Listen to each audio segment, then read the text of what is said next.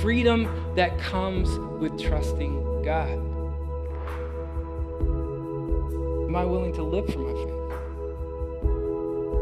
Who am I living for? You've got the story, but it's incomplete because you missed Jesus.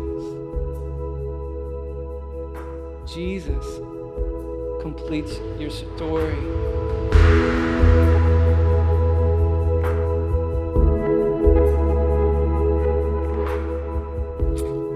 Chapter 6. If you want to turn there in your Bible, on your phone, if you want to look at the screen, if you just want to listen.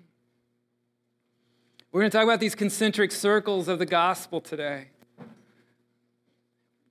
It started, Acts 1 8 says, Jesus says, You will be my witnesses. And that word witness will come into play because the meaning of it means more than just words. You will be my witnesses starting in Jerusalem. You've heard this a few times now. And then in Judea and, help me, Samaria. Samaria, good. And then to the ends of the earth. That's, that's Jesus's words. Those are Jesus's words in Acts 1 8. And we start to see it coming true.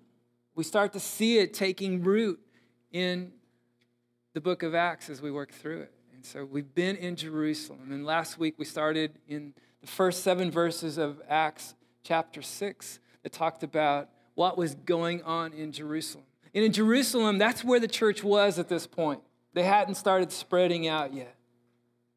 And in Jerusalem, the church was made up almost exclusively of Jews. And you had two different kinds of Jews in Jerusalem you had Hellenistic Jews and you had Hebraic Jews. And Hebraic Jews were like the pure form of Judaism. They spoke Hebrew in their temple, in their synagogue. They were uh, natives to Jerusalem. And so they thought themselves as the pure, the purest form of Judaism. But you also had the Hellenistic Jews, the Greek speaking Jews. And they were the Jews of the diaspora, the Jews of the scattering. Due to uh, exile, if you read your Old Testament, or due to Roman occupation, the Jews have been scattered all over the known world. There were like a million Jews living in Alexandria, Egypt at this time. And so they would come back to Jerusalem for a feast, or they would come back to retire because there was something really precious about Jerusalem. And they had Greek speaking synagogues. But what you had was an ethnic uh, diversity, but also a divisiveness among Jude- in Judaism, among the Jews. And that carried over into the church when the church started. So you had this church full of Hellenistic Jews, and you had a church full of Hebraic Jews. And what we see, what we saw last week in the first part of chapter six was that with these growing pains, as the church multiplied, uh, there were problems that, that came up, that rose. And the first problem was this problem that some of the, the Jewish, Hellenistic Jewish women were being overlooked, the widows. And so they, that problem was brought to the attention of the apostles, and they listened to the problem, and they appointed seven men to be uh, essentially deacons. Diakonos was a Greek word that they gave them, which means deacons, which means servants, which means table waiters, right? So these seven men, this is this is an actual picture of the seven original men in their boilers, and uh, they uh, waited tables and they freed up the apostles for their primary calling of the word and of prayer. And these seven men it says they were Greek speakers. And so they were ministering to the people that were being overlooked, which was really cool and wise. They were full of wisdom and full of the Holy Spirit. One of these men was Stephen. And so Luke does this thing where he goes from macro to micro, you know? It's like 3,000 get saved, and then we focus in on this lame man who was begging at the temple. 5,000 were added, and you focus in on next week this Ethiopian on the road in the desert. And here, this huge uh, need that existed in the church, seven men were chosen, but to focus on one of them. His name was Stephen. So, Acts 6 8 says, Now Stephen, a man full of God's grace and power, did great wonders and miraculous signs among the people. Opposition arose, however, from members of the synagogue of the freedmen, as it, were, as it was called.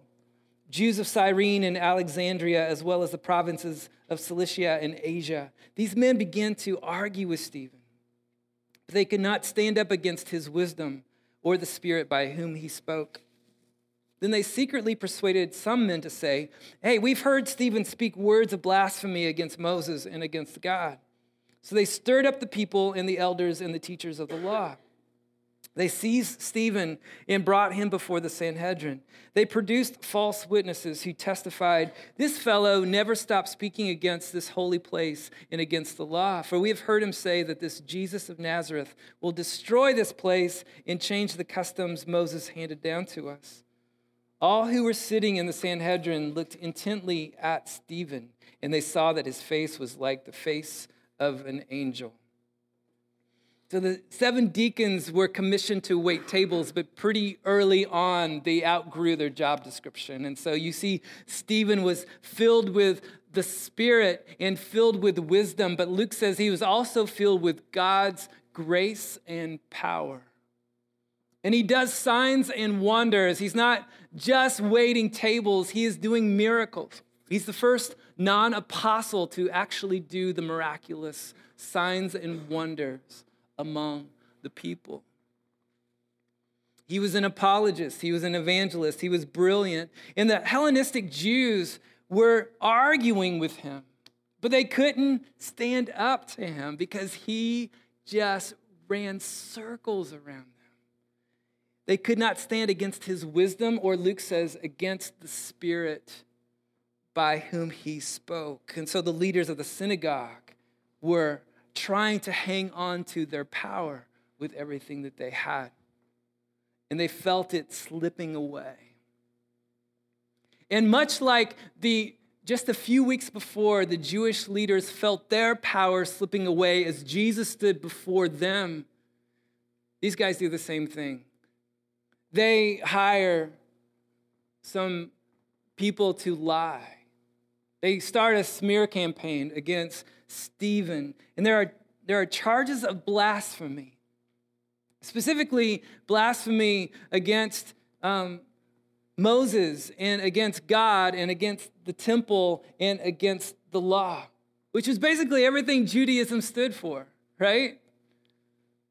They came and said, Stephen is speaking against Moses and he's speaking against God and he's speaking against the law and the temple. It would be like if uh, a preacher was preaching in Kentucky about the evils of tobacco and horse racing and gambling and the Kentucky Wildcats, which we all know are evil. But um, sorry, if you're from Kentucky, sorry. Um, this was ludicrous. Stephen uh, loved God he worshiped at the temple, he followed the law, and he uh, thought Moses was awesome.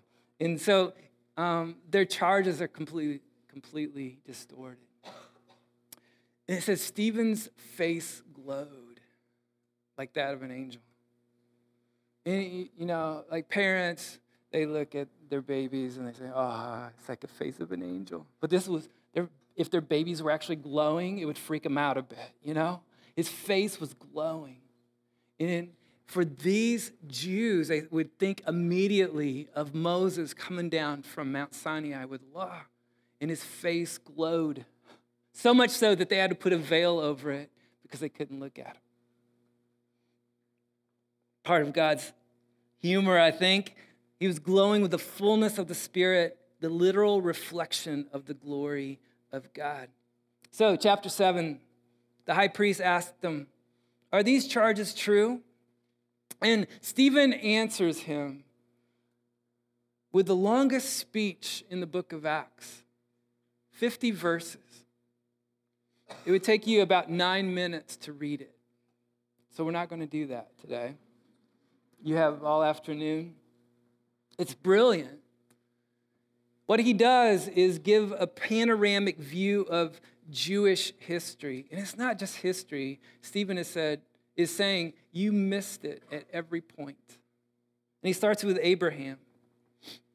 And God's covenant with Abraham included land and it included descendants. And Abraham was an old man who had neither. And so Abraham had to walk in faith. He had to believe the promises of God. He had to step in obedience. He lived in this hope and in this faith. In contrast, the Jews wanted to keep everything as it was, they were content with the status quo. They had broken their promises, they lacked obedience, they rejected the faith, and they put all of their hope in their own fleeting power. So then Stephen brings up Joseph, story of Joseph in the Technicolor Dreamcoat, right? This is an awesome story of, of grace and wisdom and faith in adopting God's expansive view of life. One of the most famous lines from the, from the story of Joseph is that his brothers come to him and he reveals who he really is at the end of the story. And his brothers, you know, had, had sold him into slavery and left him for dead and all of that. Joseph says, what you intended for evil, God actually used for good. And that summed up his worldview about God's sovereignty. Joseph felt the freedom that comes with trusting God. In contrast, the Jews were imprisoned in the mazes of their own law taking things into their own hands. He talks about Moses as kind of a, a prophet and a, a mediator and a rescuer and a deliverer. He was the, the messenger, he was the, the UPS man for the law and for the tabernacle plans. He was a man of deep faith. But the Jews rejected Moses. And they, they broke and bent the law to fit their own purposes and their own agendas. And in so doing, they had rejected God. And then finally, Stephen talks about the temple. And he says, God doesn't live in buildings. It's not about the place. The temple was not a precondition of salvation. Jesus talked about that in, in John chapter 4 with the Samaritan woman. Everybody was so hung up on where are you allowed to worship? And Jesus said, Well, the time is coming when true worshipers will worship in spirit and in truth. The Jews, in contrast, uh, idolized the temple. They worshiped the temple. It was all about the temple. So Stephen highlights Israel's propensity to miss what God was saying and what God was doing throughout the whole history of Israel. And he gets to verse 51. And remember, he started, I don't know if we read this verse anyway. At the beginning of his speech, he goes, Brothers, like building some, some camaraderie. But in verse 51, he says, You stiff necked people, your hearts and ears are still uncircumcised. You're just like your ancestors. You always resist the Holy Spirit. Was there ever a prophet your ancestors did not persecute? They even killed those who predicted the coming of the righteous one. And now you have betrayed and murdered him. You have received the law that was given through angels, but you have not obeyed it. Stephen talks about the very things that he's accused of. And he tells the, the Jewish leaders, he says, actually, you're the ones that are being blasphemous. You destroyed the temple, you disobeyed the law, you've distorted the words of Moses, and you've murdered the Son of God. You've rejected the true Lord. He, he walks back through the history of Israel to show them, to highlight the fact that they have misread it, that they have misunderstood it, that they have misinterpreted it, that they have misshaped it. They missed Jesus. And Jesus had said the very same things to them a few a couple years before, John chapter 5, you search the scriptures because you think that by them you will have eternal life. But the scriptures, Jesus said, point to me.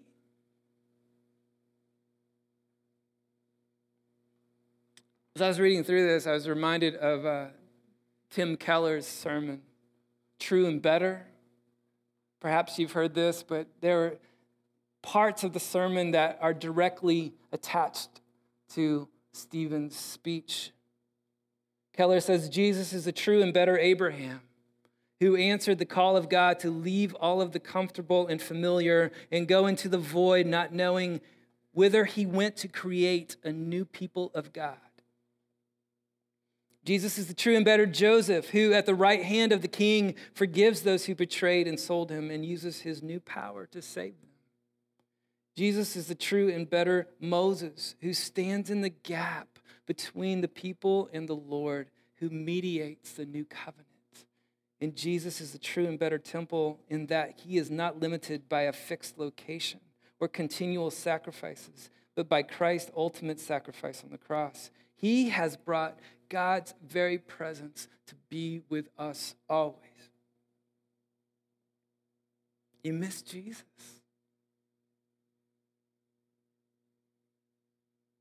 That's what it was all about.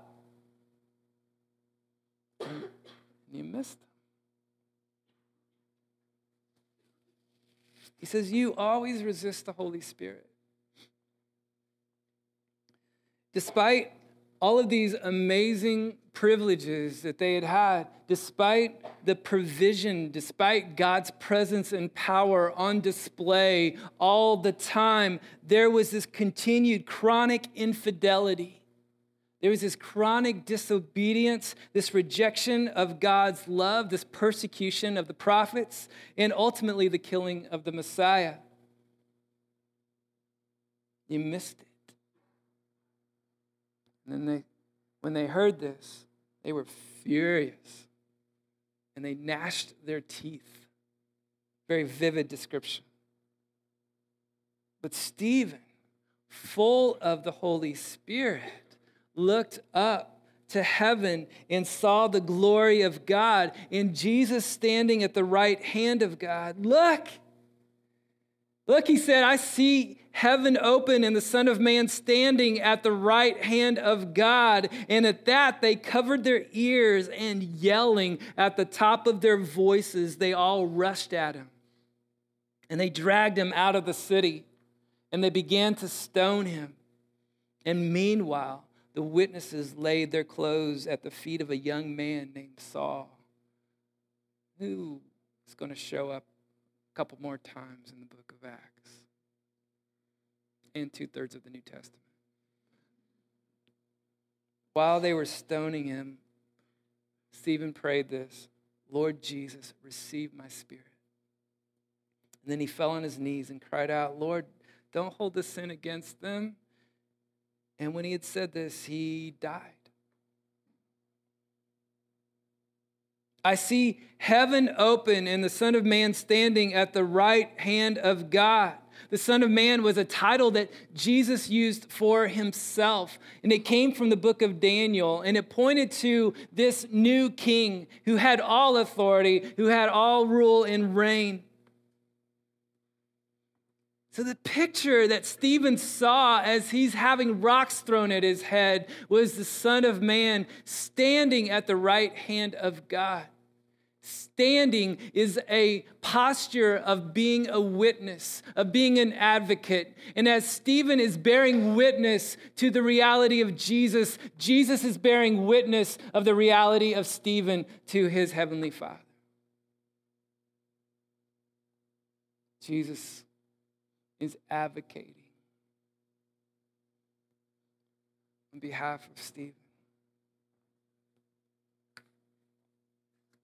He'd said this, Luke chapter 12. I, I, tell you, Jesus said, whoever publicly acknowledges me before others, the Son of Man will acknowledge him before the angels of God. But whoever disowns me before others will be disowned before the angels of God. For Stephen to say, I see Jesus at the right hand of God, he was saying, Jesus is God, the long awaited Messiah who now rules and reigns over all. I see him. And that was all they needed to hear. That put them over the edge, and this mob dragged him out of the city and stoned him. And he says three things as he's dying.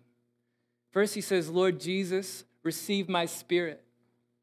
That comes out of Psalm 31, which was actually this short bedtime prayer.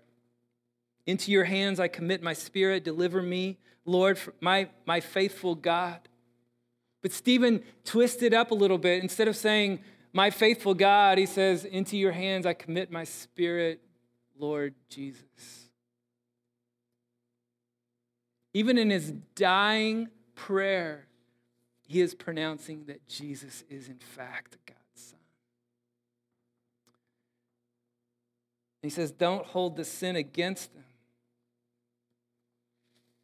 He is consciously or unconsciously mirroring his Savior. This unjust trial, being led out of the city, being executed, praying for forgiveness to those who are murdering him.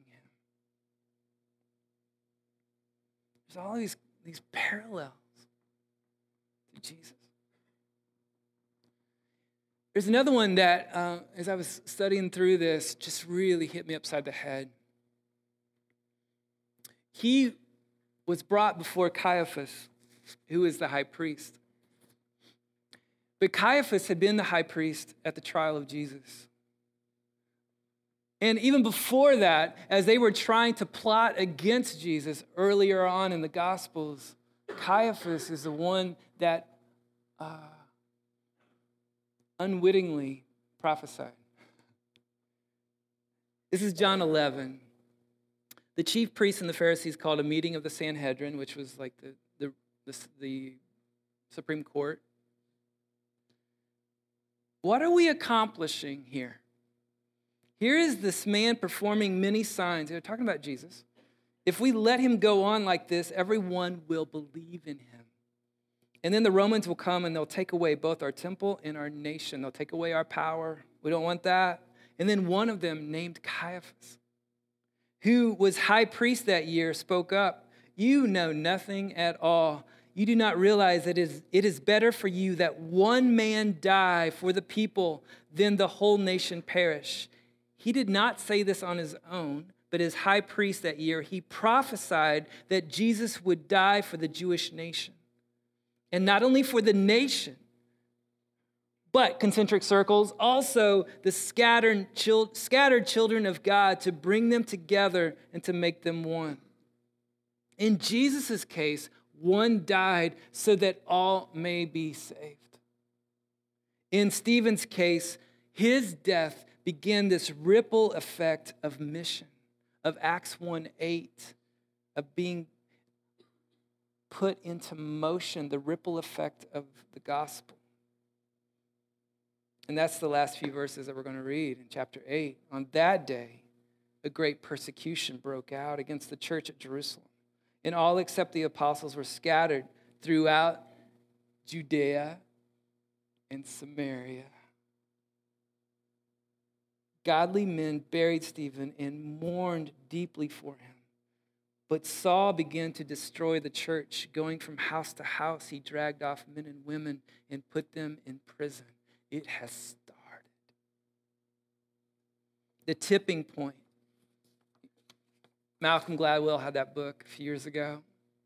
And he described and defined a tipping point as the moment of critical mass, the threshold, the boiling point the levels for which the momentum for change becomes unstoppable.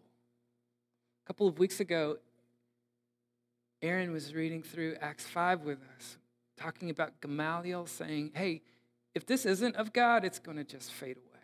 But if this is of God, you can't stop it. It's an unstoppable force.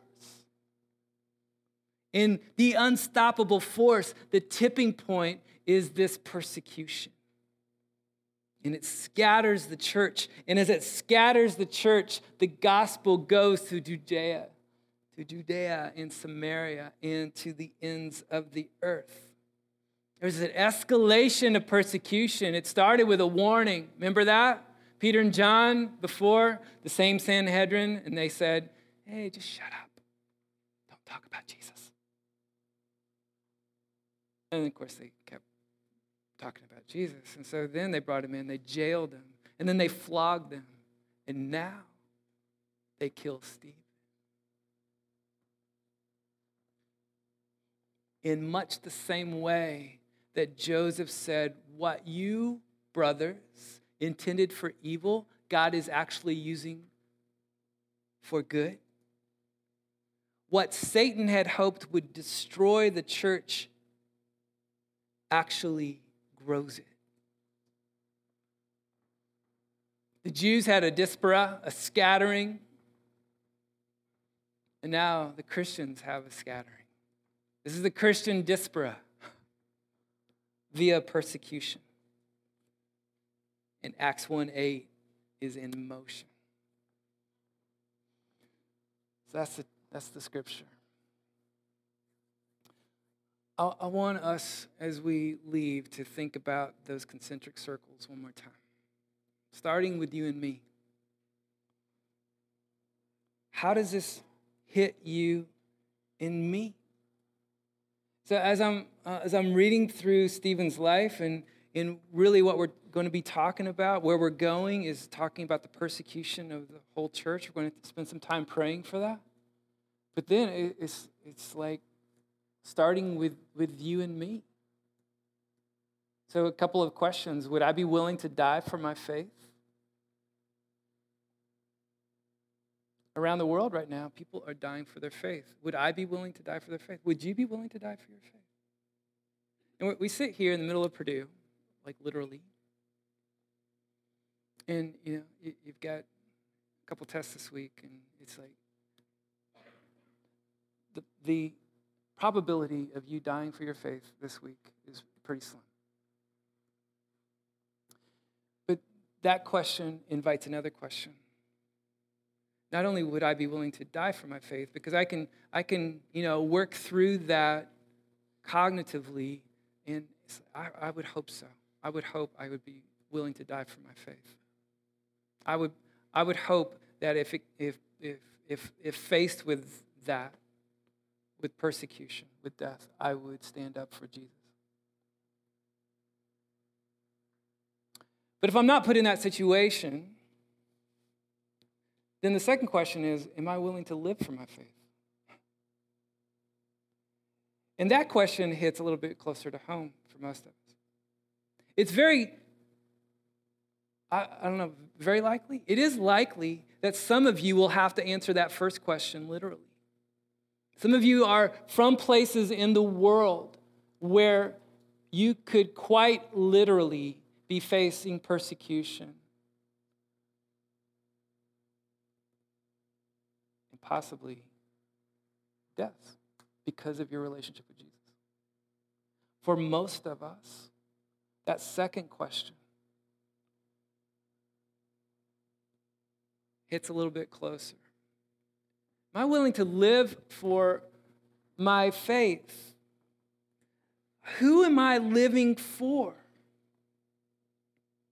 Martyn Lloyd-Jones says the true Lord of your life, the driving narrative, the story you're living out of, is anything that holds such a controlling position in your life or mind that it moves and attracts us so easily that we give our time, our attention, our energy, and our money to it effortlessly. We don't even think about it. What is the controlling narrative of your life and, and my life? Is it the lordship of Jesus or is it something else? Is it self improvement or is it Christ alignment? Unless Jesus is the center of the story, the story is incomplete. That's what Stephen is telling the Jews. You've got the story, but it's incomplete because you missed Jesus. What story are you and I living for what story are we living? Is our story living us restless, leaving us anxious, leaving us empty, leaving us depressed, leaving us lonely, unsatisfied? Jesus completes your story. Luke 9, he said, Jesus said to the crowd, If any of you wants to be my follower, you must give up your own way, take up your cross daily, and follow me. And Paul said, This is what that looks like. Galatians 2 My old self has been crucified with Christ. It's no longer I who live, but Christ lives in me. So I live in this earthly body by trusting in the Son of God who loved me and gave himself for me. So as that spills over into this week, Paul says in Romans, I'm not ashamed of the gospel because it is the power of God that brings salvation to everyone who believes, first to the Jew and then to the Gentile. So, am I willing to live for my faith? Am I willing to live in such a way that aligns with Jesus? If so, then inevitably that's going to bring some conflict in your life, in my life. And for some, that, that will mean getting mocked by a roommate. For some, that means getting uh, ostracized by a professor. For some, that means losing friends. We've had some people sitting in these chairs that have actually been banished from family because of their faith. Is it worth it? When Jesus becomes center, when Jesus takes up your whole periphery, when His grace and His love for you become the narrative of your life? Absolutely. Absolutely.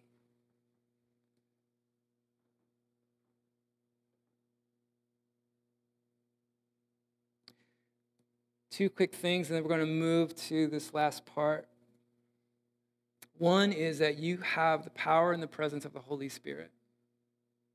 And Leah and I were talking last night. Peter, 50 days before Pentecost, denied knowing Jesus three times. Denied even knowing Jesus. Then at Pentecost, he's, he's, he's preaching, right? What's the difference? The Holy Spirit.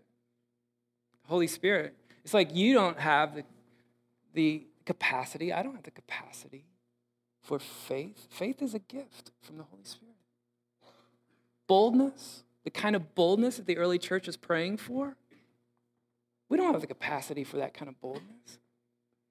Boldness comes from the Holy Spirit.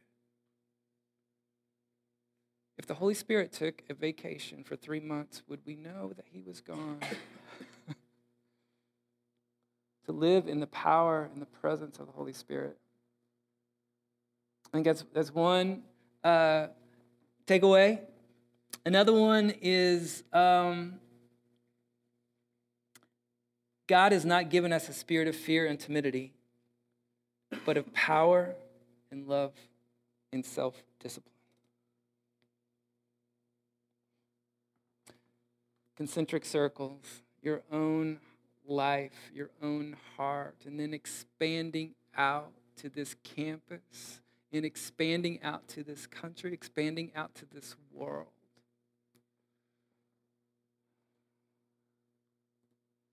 As we expand out to this world, this happens to be the International Day of Prayer for the Persecuted Church. When we laid out the acts in the summer, had no clue that that was true. But it is. And then Aaron's going to move us into a time of praying for the persecuted church this morning. Started with 12 scared men and now has grown to one seventh of the world. This faith, this love of Jesus. And it continues to grow and spread even to this day. We have up here on the screen some statistics and some numbers from an organization called Open Doors. Uh, please check their website. Um, you can see a few more things, but I want to read a verse from 1 Corinthians 12. And it says this What we have is one body with many parts, each its proper size and in its proper place, and no part is important on its own. The way God designed our bodies is a model for understanding our lives together as a church.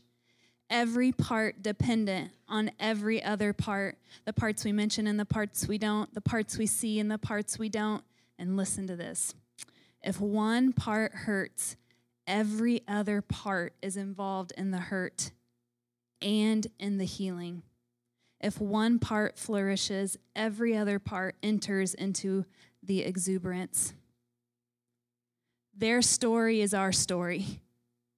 Because we are one body, when one part is suffering, we all suffer.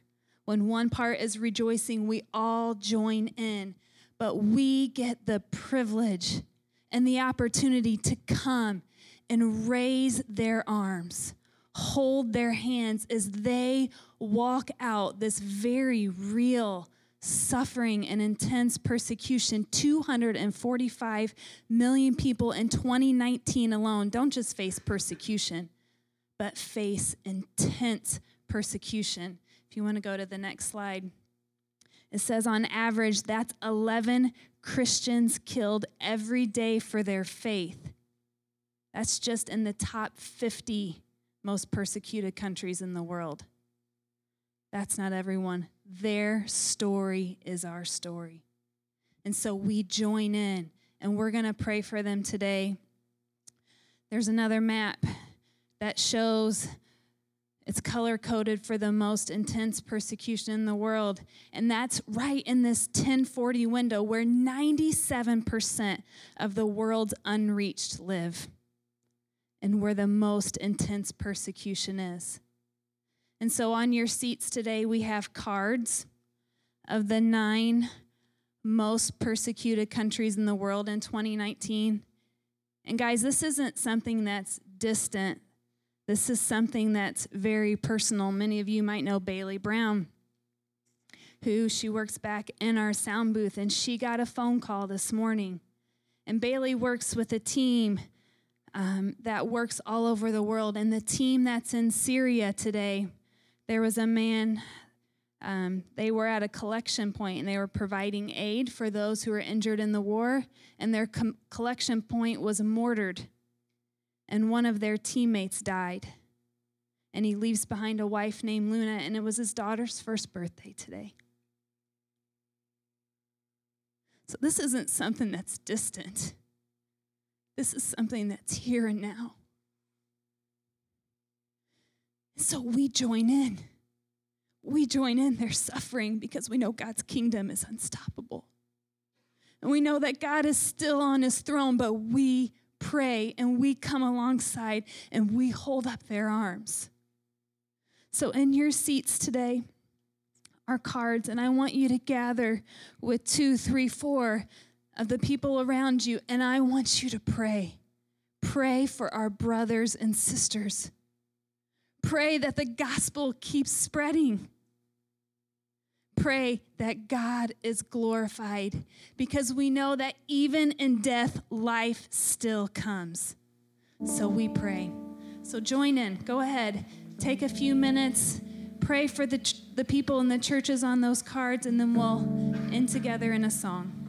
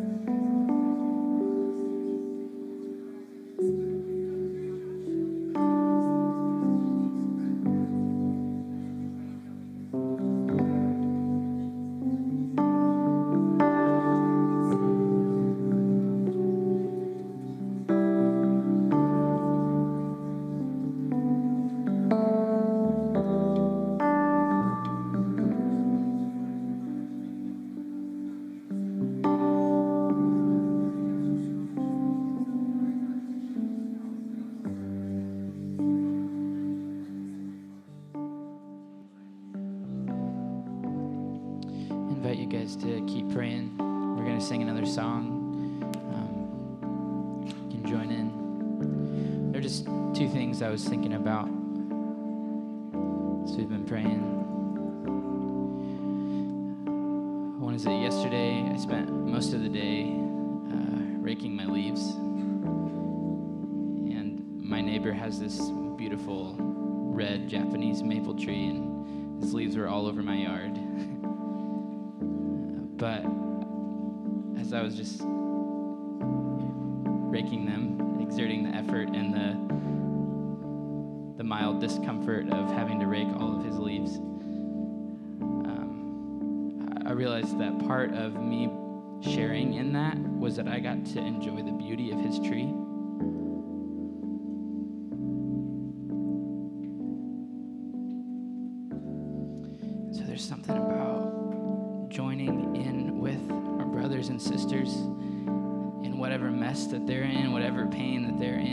Also get access to the beauty of that.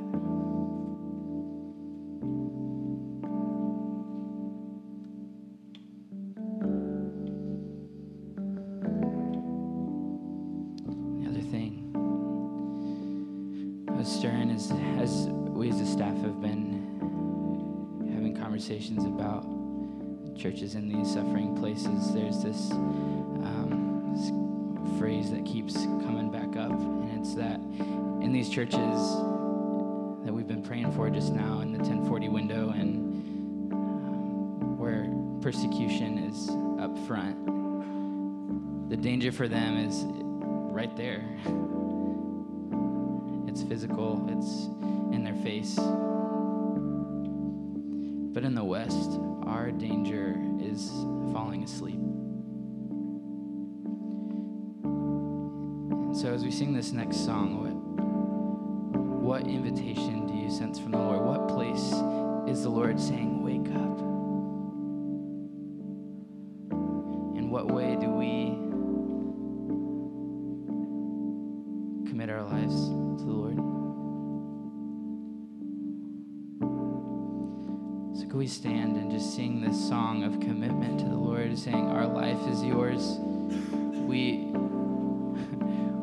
Believe that we would die for our faith, but the invitation right now is that we would live for Jesus.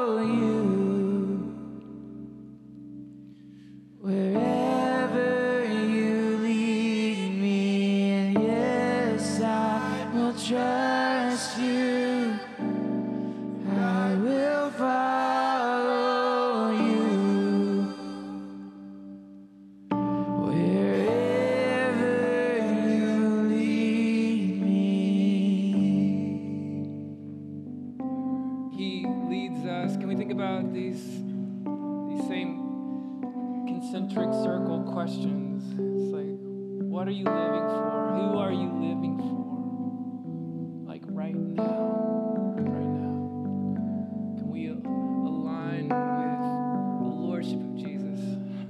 And then live that out this week on campus with your friends in your class. To let your light show shine before men, that they may see your good works and glorify your Father in heaven. Like a city on a hill.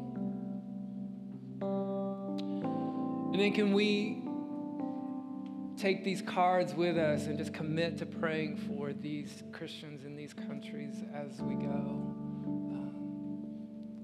Um, not make this a kind of a one and done thought, but keep this in front of us throughout this week. Bailey, you want to throw the picture up? Zhao? Is that how you say his name? Zhao? Yeah. This is Zhao. This is from Syria. This is his family. We pray for his family.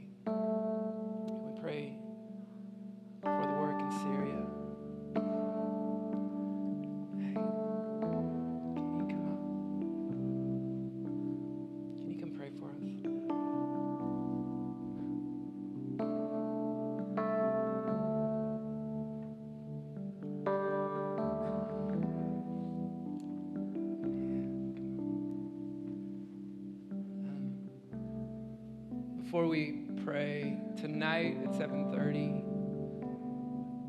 we'll have our regular Sunday prayer time, but we're going to focus really on the persecuted church. And so, even if that's not your normal Sunday routine, think about making that tonight. And uh, uh, fellowship continues over at Joshua House right after this for some, some brunch. But would you pray for us? Today we give honor and glory unto your name. We exalt you because you are our God and we are your people. Your word said if we ask, you will give the nations to us as an inheritance. And so we lift up your church before you. We lift up those who are persecuted before you because they also are our inheritance. And as we lift them up before you, God, we pray today that your spirit would comfort them. We pray today, oh God, that you would surround them as with a shield. We pray today, oh God, for those that mourn, that you would comfort. For those that hurt, that you would make your presence ever felt. For those, oh God, who are hurting, that you, oh God, would make yourself known.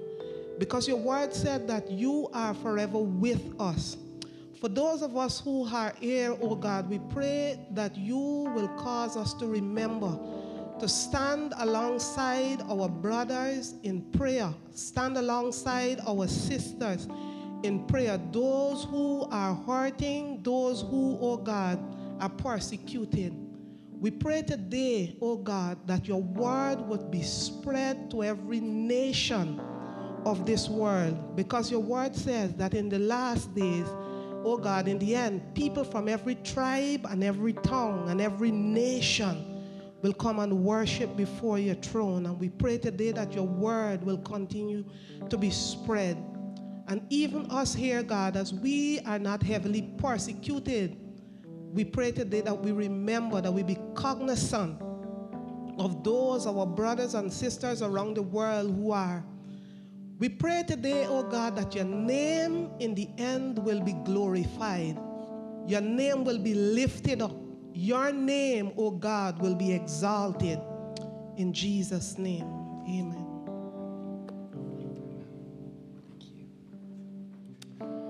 Go in peace.